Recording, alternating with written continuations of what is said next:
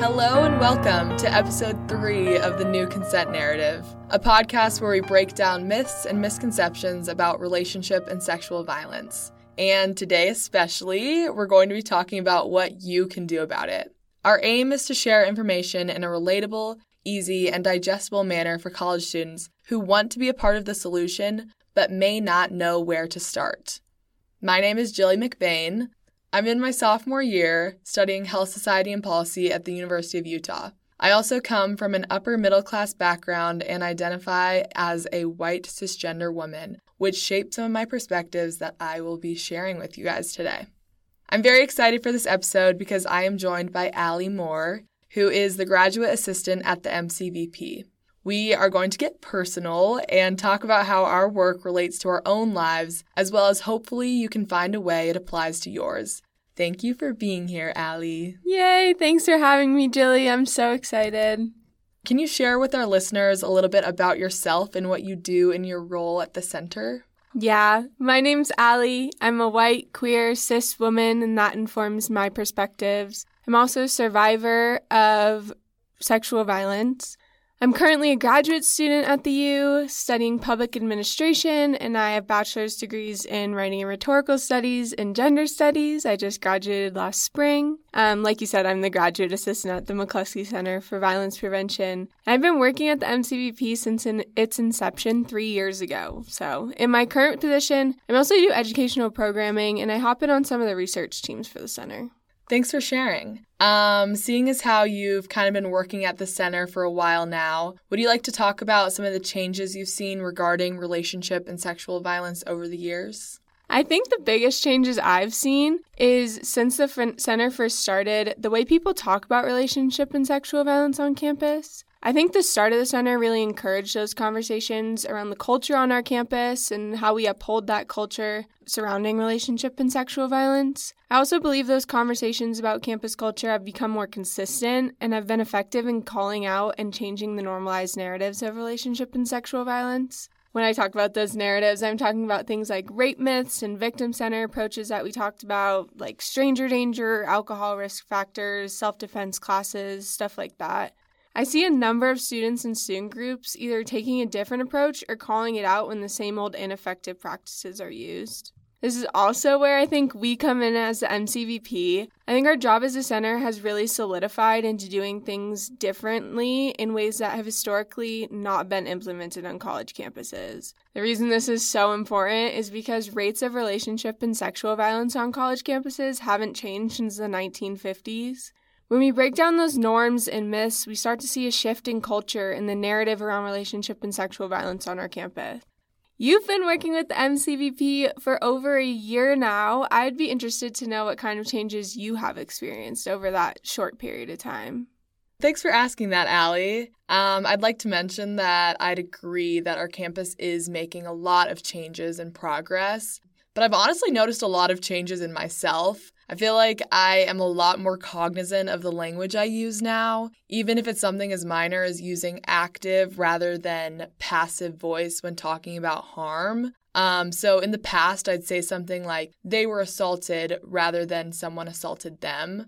This is a small change, but it really puts the responsibility back on the person who caused harm and it like adds a human element to it rather than it seeming like something that just happened, which is how it is phrased so often. Anything that implies that the responsibility isn't on the perpetrator can translate to blaming the victim. I think that a lot of my like other ways of thinking have changed too. For example, I used to think that people who cause harm deserve to be locked up and receive no sympathy for their actions. But now I know that we need to engage people who cause harm and educate them on how to stop that behavior because that is critical to ending relationship and sexual violence. Yeah, and do you feel like you've changed in your relationships as well? I mean, absolutely. It's not always easy, but I like to call out harmful behaviors or comments when I encounter them, even if it's coming from someone I'm close to. On top of being on the MCVP team, I'm also a member of the Honors College at the U, and I'm involved in Greek life and have a pretty active friend group. Uh, the reason I bring this up is because these are all communities and groups I surround myself with, and I've realized that every group and every person in a group has the capacity to cause harm. And especially during these college years, we have to engage in community because it is vital for our growth and development, all of that. I also feel like having this job has given me the opportunity to bring up topics about sex and relationships with these people, which can otherwise be difficult. I also make it a point to ask about the small things, like asking if someone wants a hug or a picture taken of them, rather than just doing it without asking. I'd like to say this work can be really tough and overwhelming at times. Um, which makes me want to ask you how do you take care of yourself? How do you go about your work life balance? How do you manage this work and day to day life? Yeah, like I mentioned before, I do identify as a survivor of uh, sexual violence. So this work can be very taxing for me at times. And if I don't do it, who else will? I feel like that has been my mindset pretty often. My experiences are so pertinent to these issues on campus that if I don't invest my time and thoughtfulness into my communities, who's going to be the one to do it? I think when it comes to balancing the hard conversations of doing this work and taking care of myself in the process, the most important factor for me is finding the joy in everything. So I try and find joy in having a purpose and helping people at work and in my position, but outside of my position, I also look for joy through things like reading fiction books or taking a ceramics class or just being outside. Thank you for sharing all of that. I love that. Do you have any advice for our listeners on what they can do in their own lives to prevent harm? Call out those normalized behaviors that are causing harm. Self awareness is only possible through deep self reflection. Push yourself to reflect on the ways you have or might be currently causing harm and do something to intervene. For example, if you find yourself talking with your friends about the intimate details of a sexual encounter you have had, maybe evaluate if that partner would be okay with you sharing that information. If you find yourself having to ask your partner multiple times to have sex until they finally say yes, maybe ask yourself why the first answer wasn't good enough for you. An example of a time I had to do some serious self reflection was when an ex partner of mine told me that I make them feel terrible when I call them stupid.